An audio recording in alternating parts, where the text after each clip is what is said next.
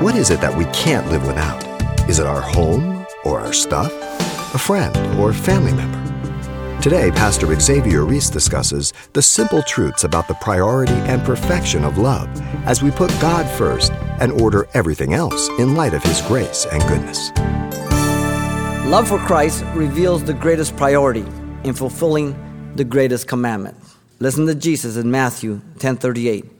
He who loves father or mother more than me is not worthy of me, and he who loves son or daughter more than me is not worthy of me. Pretty radical statement, right? The greatest priority is to love Jesus. Not that we're to hate our parents or anyone else, but that we are not to love anyone above Christ. That would be a form of idolatry. If I love my wife more than Christ, that's idolatry. If I love a parent more than Christ, that's idolatry. And in loving Him first, then I'll be able to love those individuals in the right way, in the best way.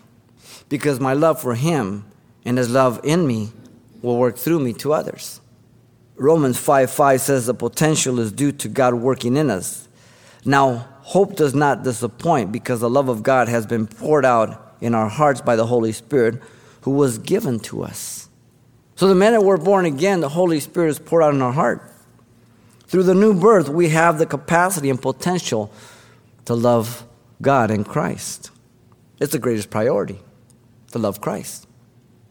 But secondly, love for Christ is revealed in service. In fact, Jesus, when he restored Peter in John 21 17, he said to him, Simon, son of Jonah, do you love me? Peter was grieved because he said this the third time, Do you love me? And he said to him, Lord, you know all things. You know that I love you. And Jesus said to him, Feed my sheep. If you love me, you serve me. You don't serve yourself, you serve me. Paul to the Corinthians in 1 Corinthians 4 5, therefore judge nothing before the time until the Lord comes, who will both bring to light the hidden things of darkness and reveal the counsel of the hearts. Then each man's praise will come from God. In that day, God will reveal the quality of service, why I did it, the motive of the heart, how I did it. Did I do it murmuring and grumbling and, and comparing myself? Then I've got my reward. Did I do it to be seen of people? I've got my reward. Did I do it because God opened the doors and He directed me and He led me and He instructed me and I did it as unto Him and it made no difference who was there, who was not, or what anybody said? Then I've got reward. The believer's service will be honored and rewarded only if the motive is love.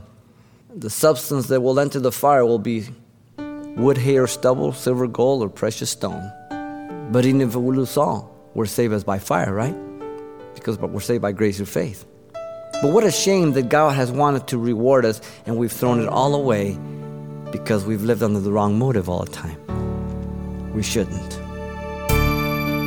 You've been listening to Simple Truths with Pastor Xavier Reese, a daily devotional of the enriching and precious truths found in God's Word. We're glad you've joined us and want to mention that today's message, as always, is available on CD for anyone who gets in touch. To make your request, give us a call at 800 651 8352. That's 800 651 8352.